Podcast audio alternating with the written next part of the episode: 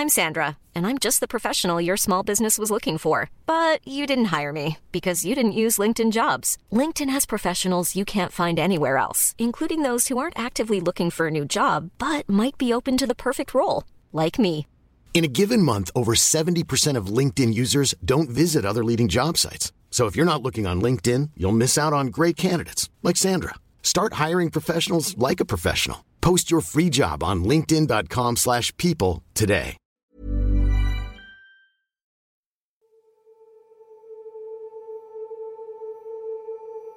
Walang sino man ang makakapantay sa pagmamahal ng isang magulang sa anak.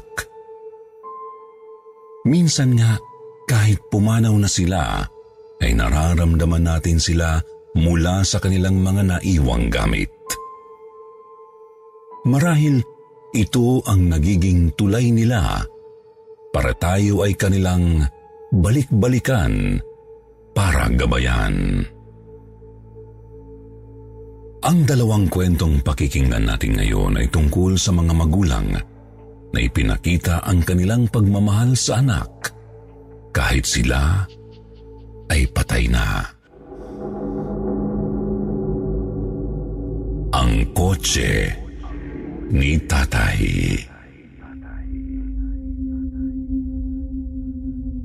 Mayroon kaming kotse na sobrang inaalagaan ng tatay ko. Kahit taong 1990s pa ito nabili, ay maporma pa rin. Maliban sa pagiging maalagain ni Papa sa kotse namin, ay may itinatago itong kakaibang sikreto. Dahilan bakit napapanatili ito sa magandang ayos.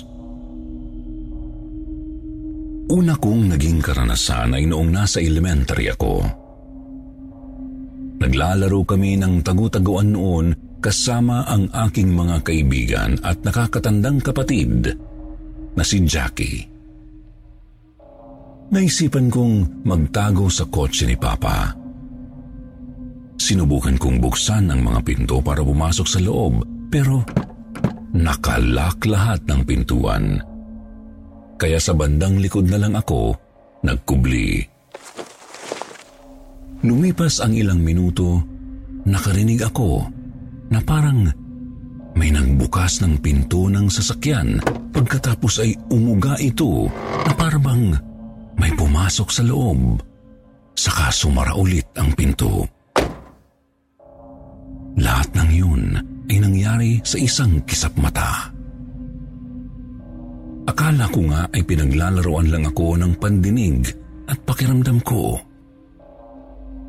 Dahil sa kabang nararamdaman ko, baka maboom ako ng taya sa tagu-taguan. Pero nang sumilip ako sa ilalim para tingnan kung naroon nga ba ang kalaro ko, ay bigla ulit umuga yung sasakyan. Napaigtad pa ako sa gulat dahil sa biglaan nitong paggalaw. Tumayo ako para tingnan kung pinagkitripan ba ako ng mga kasama ko.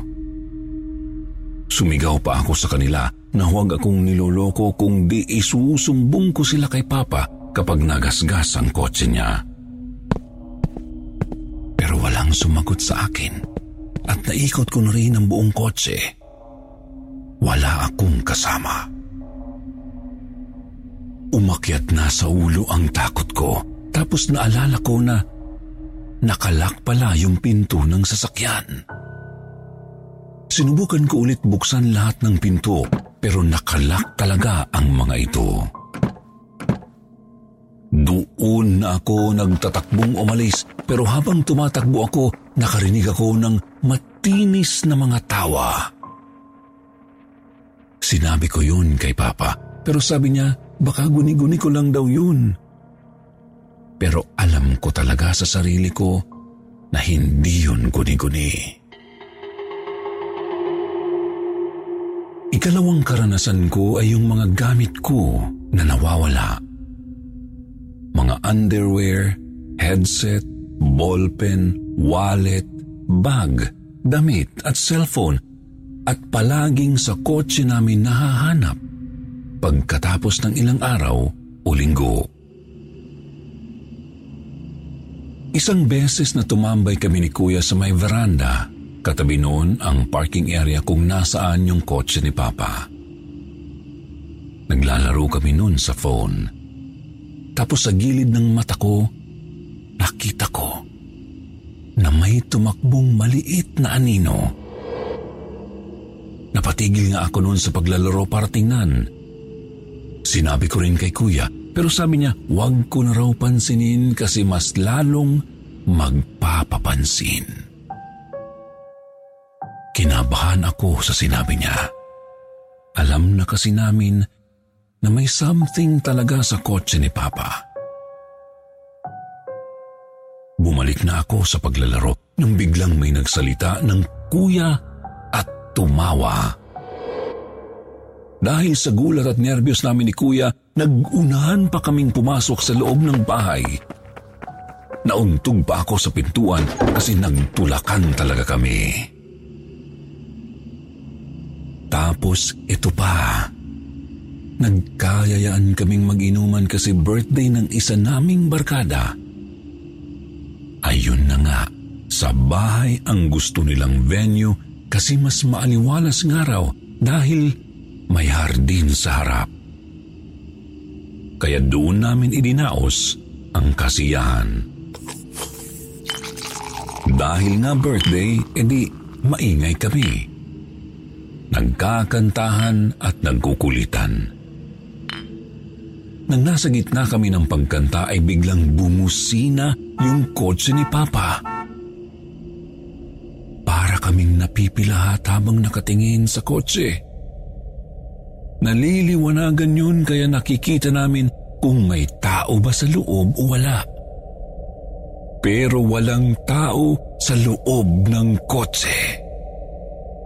Bago pa man kami magkatakutan, lumabas si Mama para sabihin malalim na ang gabi at magpahinga na kami. Agad naman kaming sumunod. Hindi naman nakaramdam ang mga kaibigan ko matapos noon at safe naman silang nakarating sa kanilang bahay at doon nagpatuloy sa pagsasaya. Hindi na ako sumama kasi hindi na ako pinayagan ni Mama. At isa pa, if ever na may nakaamoy nga ba na may something sa kotse, tiyak na pagpipiestahan nila ako sa sangkatutak na katanungan. Pero buti na lang, hindi nangyari. Siguro'y lasing na talaga sila noong time na yon. Kasi hanggang ngayon, hindi naman sila nagtatanong sa akin. Ito naman yung sobrang natakot ako dahil ako ang inutusang magmaneho ng kotse para sunduin si mama sa supermarket kasi noong time na yun, blood si papa. Tapos wala rin si kuya kasi nagpunta ng liga. Tapos si Bunso naman ay magbabantay kay Papa sa bahay. Kaya no choice ako noon. Kahit medyo natatakot, ay pumunta pa rin ako. Nasa parking area ako noon ng supermarket kaya tinawagan ko na si Mama. Hello siya ng hello sa kabilang linya. Ako hello rin ng hello sa kanya. Dalawang beses niya akong pinatayan ng tawag. Siya na ang tumawag sa akin sa ikatlong beses. Mataas na ang boses niya at halatang naiirita. Anya, nasaan daw ba ako at puro tawa ang naririnig niya? Tinanong pa niya ako kung nagsama daw ba ako ng mga bata. Kanina pa raw tumatawa yung mga batang kasama ko naririndi na raw siya. Mabilis na lumobo ang ulo ko sa takot, kaya mabilis akong bumaba sa sasakyan. Nanginginig akong sumagot kay mama na wala akong kasamang mga bata dahil ako lang mag-isa sa loob ng kotse. Natahimik bigla si mama. Kahit ako ay natahimik din. Nagsuggest ako na mag-commute na lang kami pero sabi niya, magagalit daw si Papa kapag iniwan kung saan ang kotse niya. Kaya napilitan kaming sumakay uli sa kotse umuwi. Tahimik lang kami buong biyahe. Talagang pinapakiramdaman namin ang kotse. Pero salamat sa Diyos dahil ligtas naman kaming nakauwi ni Mama. Napansin ko rin simula noong bata pa ako ay may ginagawang weird si Papa tuwing gabi. Lagi siyang may dalang kanin at soft drinks tapos nilalagay niya sa ilalim ng kotse. Akala ko dati normal lang yun. Akala ko siya rin ang kumakain noon kasi kinaumagahan wala na yung mga laman. Pero naisip ko, paano naman kakainin ni Papa yun kapag nasa ilalim ng kotse, di ba? Napakarumi nun, hindi na pwedeng kainin kahit pa nakalagay sa mangkok at nakabote yung inumin kasi wala namang makatakip pareho. Noong time na ako ang nagmaneho ng kotse, nagtanong ako kay mama kasi alam kong alam niya rin ang dahilan ng lahat. Aniya, may mga duwende raw na nakatira sa kotse. Dati raw kasi may malaking punso sa parking area ng bahay. Nagiging perwisyo na yun sa bahay dahil nga sa mga anay, kaya kailangang alisin na. Nang maalis na ang punso, nagkasakit si Papa. Wala naman daw makitang komplikasyon sa kanya lahat ng mga medical test niya ay normal pero nanghihina at hindi makakain dahil sumasakit daw ang mga gilagid. Mayroon din daw mga tumubong butlig sa katawan niya na sobrang kate. Ilang doktor na ang pinuntahan nila pero hindi pa rin gumagaling si Papa hanggang sa nagsuggest daw si Lola Bebe, nanay ni Mama, na magpatingin sila sa manggagamot baka raw kasi may ibang nakatira sa punso na ginalaw nila. Nagpunta nga sila sa manggagamot at kinumpirmang may nakatira nga sa punso na ginalaw ni na mama. Ang masaklap pa, napatay raw nila ang anak ng duwende kaya pinaparusahan daw si Papa. Buhay daw ang kapalit ng buhay na kinuha. Upang maisalba si Papa ay nagsagawa agad sila ng ritual ng pakikipag-ayos sa mga nilalang. Gusto raw talaga nila na buhay ang kapalit ng nawalang buhay sa kanila pero nakiusap ang manggagamot na mag-alay na lang sina Papa bilang pakikipagbati at paghingi ng patawad sa kanilang nagawa. Ang isa pa ngang gusto raw ng mga duwende ay isa sa aming magkakapatid ang kukunin nila bilang kapalit. Pero nagharumintado si Mama. Aniya, hindi siya papayag na galawin kami ng mga kapatid ko. Kaya ang napag-usapan nila ay isang puting baboy na tatlong buwan pa lang. Tatlong puting manok, isang tray ng itlog, alak, at habang buhay na pag-aalay ng kanin at soft drinks na paboritong paborito ng anak ng duwende. Agad naman na naghanap si na mama ng mga hiling ng duwende at nagsagawa ng ritual ng pag-aalay sa lalong madaling panahon. Pagkatapos ng ritual, ay nakakakain na ulit si Papa. Skeptical pa ako sa mga sinabi ni Mama kasi nga pitong buwang sanggol pa lang ako nang mangyari yun. Pero yun lamang ang makakapagpaliwanag ng nakakatakot kong karanasan. Naisip ko tuloy na kaya pala napanatili sa magandang ayos ang kotse kahit pamatagal na ito kasi doon na nakatira ang mga duwende sa mismong kotse. May mga mahi kasi lang nilalang kaya siguro napakaganda pa rin ng sasakyan ni Papa dahil ginagamitan nila ng magic o kapangyarihan nila. Ngayon ay nasanay na kami pero minsan natatakot pa rin kasi pabigla-bigla silang nagmamanifest ng presence. Ako na rin ang nag-aali ng pagkain ng duwende tuwing alas 9 ng gabi. Na-stroke kasi si Papa at baldado na ang kalahating katawan. Hanggang ngayon ay may mga nawawala pa rin kaming mga gamit. Ready to pop the question? The jewelers at BlueNile.com have got sparkle down to a science with beautiful lab-grown diamonds worthy of your most brilliant moments. Their lab-grown diamonds are independently graded and guaranteed identical to natural diamonds, and they're ready to ship to your door. Go to BlueNile.com and use promo code LISTEN to get $50 off your purchase of $500 or more. That's code LISTEN at BlueNile.com for $50 off. BlueNile.com code LISTEN. Everyone knows therapy is great for solving problems, but getting therapy has its own problems too, like finding the right therapist, fitting into their schedule, and of course, the cost. Well, BetterHelp can solve those problems. It's totally online and built around your schedule. It's surprisingly affordable too. Connect with a credentialed therapist by phone, video, or online chat, all from the comfort of your home. Visit betterhelp.com to learn more and save 10% on your first month. That's BetterHelp H E L P. At nawawala pa rin minsan ang mga underwear ko. Hindi lang ako, kundi mga kapatid ko rin. Wala rin kaming balak paalisin sila kasi mga puting duwende naman sila. Makukulit nga lang. Naging protektor na rin kasi sila sa bahay at sa amin dahil nakapagtapos kaming tatlo ng mga kapatid ko at may kani-kaniya ng trabaho. Yun nga lang, single pa rin kaming lahat.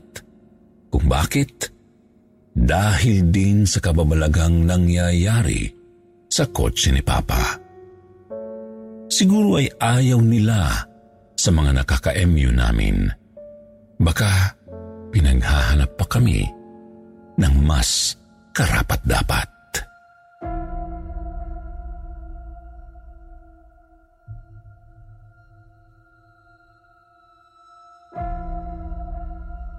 Bisikleta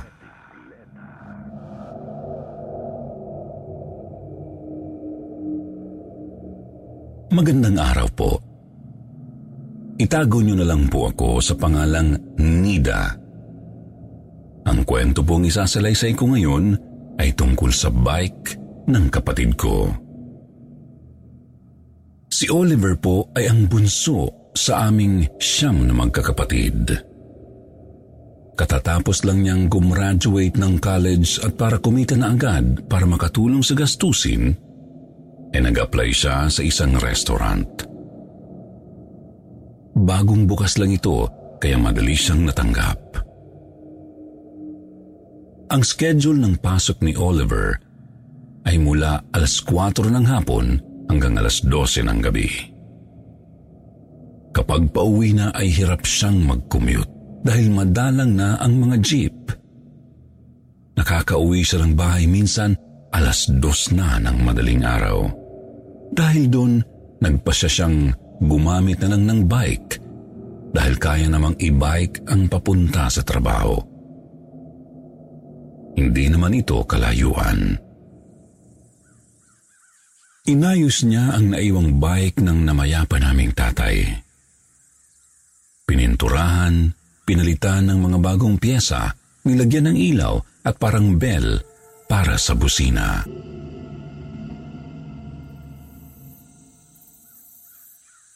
Isang araw pumasok siya at ginamit na niya ang bike. Mabuti na lang daw at maaga siyang umalis ng bahay. Ayaw kasi ng kapatid ko na pumapasok ng trabaho at pagdating ay gagawa agad. Nag-aalawan siya ng isang oras para may pahinga pa raw siya bago magtrabaho. Pero nang nagbabike na siya, bigla raw nasira ang bike. Natanggal ang kadena at pulupot ito. Kaya nagtulak pa siya at naghanap ng paggawaan. Nalate din siyang pumasok sa trabaho dahil hinintay pang matapos ang pag-aayos ng bike. Nang sumunod naman na araw, paalis na siya ng bahay nang makita niyang flat ang gulong ng bike niya sa hulihan. Nagtataka siya dahil bagong bili ang interior nito at hindi naman ito nakadagan ng matulis para masira. Dahil wala na siyang oras pa para ayusin ang bike, nag-commute na lang muna siya. Nang dumating naman ang isa kong kapatid na lalaki, ay ginawa ang bike niya. Pero nang siyasatin ang gulong nito pati ang interior, wala naman daw problema. Nilagyan niya ito ng hangin at sinabi, okay naman na gamitin. Nang sumunod na araw, nagamit na ng kapatid ko ang bike niya. Pero nang malapit na raw siya sa trabaho, bigla na naman itong na-flat. Narinig pa niya ang pagsingaw ng hangin nito. Kaya itinulak na lang niya hanggang sa makarating sa trabaho. At dahil maaga pa naman, naghanap pa siya ng paggawaan ng bike malapit sa lugar ng trabaho niya at pinaayos ito para may magamit siyang pauwi. Nang pauwi na siya, mabuti na lang at malapit na siya sa bahay. Nasira naman ang preno ng bike niya. Nang dahil sa paulit-ulit na itong nasisira, naiinis na ang kapatid ko. Kaya ayaw na niya sanang gamitin ang bike. Sakto namang araw ng linggo nang dumating ang tiyuhin namin dahil may ipapagawa siyang speaker sa kapatid kong may alam sa electronics. Habang naghihintay siya na matapos ang speaker, ay inayos naman niya ang bike ni Oliver. Nang matapos niyang maayos ang preno, ay nilagyan naman niya ng hangin ang gulong dahil umimpis ito. Mabuti na lang talaga may mga gamit na pang-ayos ang mga kapatid kong lalaki dahil mahihilig sila sa bike. Minsan nga ay nagbabiking sila, gumagala lang kung saan-saan. Namana nila sa tatay namin ang pagkahilig sa pagbabike. Ilang oras matapos na gawin ng tiyuhin namin ang bike, hinayaan niya ito para tingnan kung iimpis pa ang gulong o magkakasira pa ulit. Pero hindi nagtagal, umimpis nga ang gulong sa hulihan. Tinanggal niya uli ang interior at saka nilagyan ng hangin, saka nilubog sa batya na may tubig. Doon namin nakita na may mga butas na maliliit at hiwa-hiwalay pa. Kaya sinabi niyang bilhan na lang ng bagong interior. Isinabay naman ng kapatid ko ang pagbili ng interior sa bibilhin niyang pyesa para sa ginagawa niyang speaker. Pagdating niya ay muling inayos ng tiyuhin namin ang bike. Nang lagyan ng hangin ang bagong bili na interior, nagtatawanan sila dahil iba-iba ang laki ng bawat parte nito. Narinig ko sila mula sa kusina kaya lumabas ako at nakiusisa. Nang tingnan ko ang interior, may parteng nakalobo ang hangin at may parteng maliit naman. Sinabi ko na lang na huwag na nilang gawin ang bike. Baka kasi ayaw talagang ipagamit ng tatay namin ang bike sa bunso niyang anak. Dahil sa sinabi ko, tinigilan na nga nila ang pag-aayos sa bike. Ibinalik din ng kapatid ko ang nabiling interior at pinalitan naman ito ng bago. Pero hindi na nila ikinabit. Isang gabi, hindi ako makatulog dahil maalinsangan. Nakapatay ang lahat ng ilaw namin sa loob ng bahay at ang nakabukas lang ay ang nasa labas, yung nasa terrace. Dahil salamin ang bintana ng kwarto ko at nasa bunga dito ng bahay, naaaninag ko ang labas. Noong una, may narinig akong ingay sa labas. Dahan-dahan akong lumapit sa bintana para tingnan kung sino ang nasa labas. Maitim na anino lang ang aking nakikita. Abala siya sa kung anong ginagawa. Pinagmasdan ko siya. Hindi ako lumalabas ng bahay dahil natatakot ako. Akala ko kasi magnanakaw. Nasa labas lang ng bahay namin ang dalawang bike na ginagamit ng mga kapatid ko pero may gate naman kami at may padlock ito. May aso rin kami kaya kung may magnanakaw, mag-iingay ito. Pero tahimik lamang ang aso naming si July. Kaya nagtataka talaga ako kung sino ang tao sa labas at kung ano ang ginagawa niya roon. Bahagya kong binuksan ang bintana para masilip ko siya ng maayos. Nakaupo siyang malapit sa bike ni Oliver. Nakatalikod at abala roon na hindi ko alam kung inaayos ba niya ito o kinakalas. Habang pinagmamasdan ko siya, kinikilabutan ako dahil ang hubog ng katawan niya ay parang sa tatay namin. Naka-shorts at sandong puti, pati ang payat nitong katawan at kulot na buhok ay kuhang-kuha. Hindi ko alam kung ano ang nararamdaman ko ng gabing yun, Sir Jupiter. Ilang taon na pong namayapa ang tatay namin. Dahil sa kilabot ko ay pumunta ako sa kwarto ng nanay ko at ginising siya ng pabulong. Nagising din ang kapatid kong lalaki at nagtanong kung bakit daw ako nang gigising. Kaya sinabi kong nakakita ako ng taong parang sinisira ang bike nila sa labas. Mabilis na lumabas ang kapatid ko para tingnan ang sinasabi kong tao. Nagdala pa siya ng pamalo kung sakaling magnanakaw na ito lumabas din kami ng nanay ko. Paglabas namin, wala naman kaming nakita. Nagulat lang si July sa amin kaya tumahol ito ng tumahol. Nang tingnan namin ang mga bike, yung sa bunso lang namin ang sira. Sira na naman ang preno nito at flat din ang isang gulong. Sobrang nagtataka ang kapatid ko sa kaang nanay ko kung bakit nagkakaganon ang bike ni Oliver. Hindi na lang ako kumibo.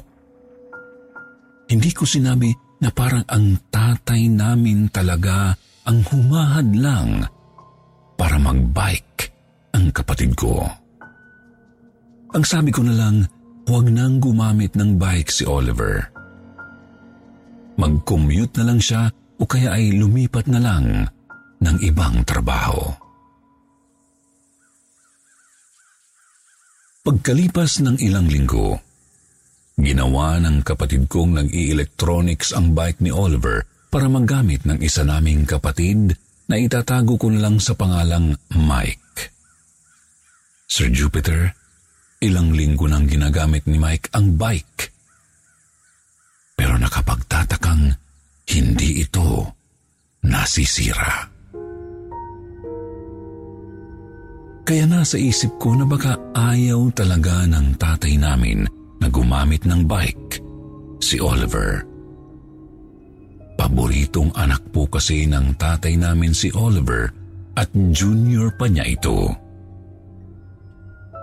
Ang sakit din ng tatay ko ay nagsimula nang huminto siya sa paggamit ng bike. Dahil tumatanda na siya noon, hindi na siya makapagbike. Pero mula nang huminto, lagi nang naninigas ang mga binti niya. Nagkaproblema siya sa mga litid. Marahil yun ang dahilan kung bakit lagi niyang sinisira ang bike para hindi na magamit dahil ito ang naging dahilan ng kanyang pagkakasakit at pagkamatay. Ilang buwan lang po ang itinagal ni Oliver sa trabaho at nag-resign na siya dahil sa hirap niyang makasakay kapag uwian na. Lumipat na lang siya sa isang malapit na fast food dito sa amin. Mula rin po nang iwan ni Oliver ang trabaho, hindi ko na naramdaman ang mga kaluskos sa labas ng bahay at wala na ring bike na nasisira. Isa na rin siguro sa dahilan kung bakit ayaw ng tatay namin na magbike si Oliver dahil sakitin talaga siya. Parang minana niya ang sakit ng tatay namin.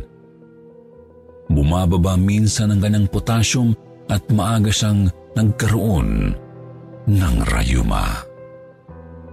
Natutuwa na lang akong isipin na kahit wala na ang tatay namin, ay ginagabayan pa rin niya kami at hindi hinahayaan na mapahamak.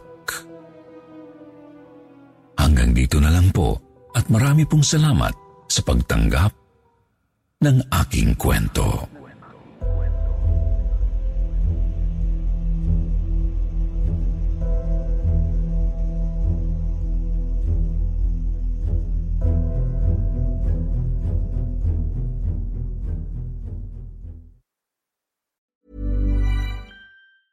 Planning for your next trip? Elevate your travel style with Quince. Quince has all the jet setting essentials you'll want for your next getaway, like European linen, premium luggage options, buttery soft Italian leather bags, and so much more. And it's all priced at 50 to 80% less than similar brands. Plus, Quince only works with factories that use safe and ethical manufacturing practices. Pack your bags with high-quality essentials you'll be wearing for vacations to come with Quince. Go to quince.com slash trip for free shipping and 365-day returns.